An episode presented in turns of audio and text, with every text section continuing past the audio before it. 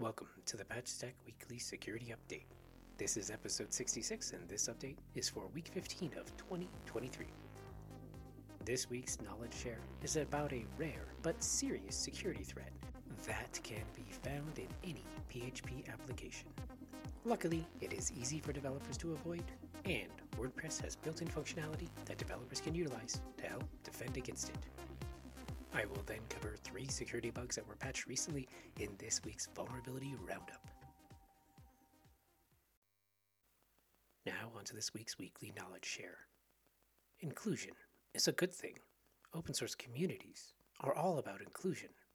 But inclusion has its limits, like an inclusion based security bug. We don't want to include security bugs in our PHP code. So, what are inclusion security bugs? Inclusion security bugs are caused when a user controlled data is sent to PHP's include or require functions, hence the name. This can lead to arbitrary code execution or disclosure of sensitive data, such as the server's etc password file. Because the purpose of these functions is to read and execute the contents of a file as if it was part of the PHP application, there are two major types of inclusion security bugs local file inclusion, or LFI for short, and remote file inclusion, or RFI for short. When it comes to local file inclusion, the code can be tricked to read any file in the file system as if it was the web server.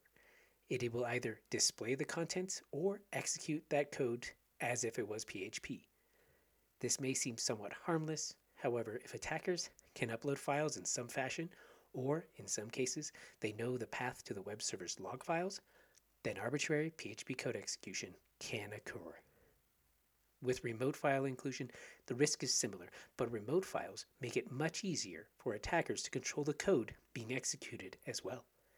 Luckily, default PHP configurations protect against this, but there's something you can do.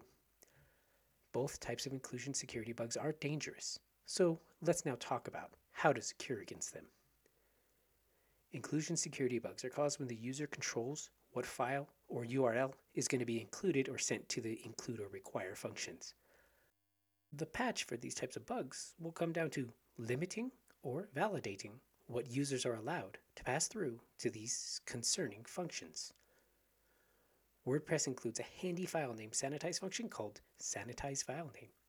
If you intend to use a user supplied value such as a file's name, then please use the sanitize file name function to strip out any characters that do not belong in a valid file name. This also includes slashes to protect against a directory traversal concern. I already mentioned default PHP configurations protect against remote file includes. But since good open source projects do not control the PHP configurations on the web servers that they're running on, it's a good idea to still code defensively to protect end users there are no easy built in functions to address this, but you can use a function like string position or strpos to inspect the variable to make sure it looks like a URL or only allow certain domains and disallow any URL or domains that you do not wish to include data from. Another defensive coding tactic that applies to both LFI and RFI is to hard code the path of the file you plan to include or specify only one URL or remote server that you wish to request files from. This will protect against URLs being used or other paths being directory traversed, preventing attackers from being able to choose arbitrary file paths or arbitrary domains to pull files from. Now, on to this week's Vulnerability Roundup, starting with the developers of the user role by Best Web Soft, the slug name user-role these developers patched a serious CSRF bug. The bug could have allowed a user to privilege escalate to another account on the website. If attackers can trick a logged in user to visit a specially crafted link, they could turn a subscriber account into an administrator account. Next up is the developers of WP EasyCart, who patched a local file inclusion bug just last month.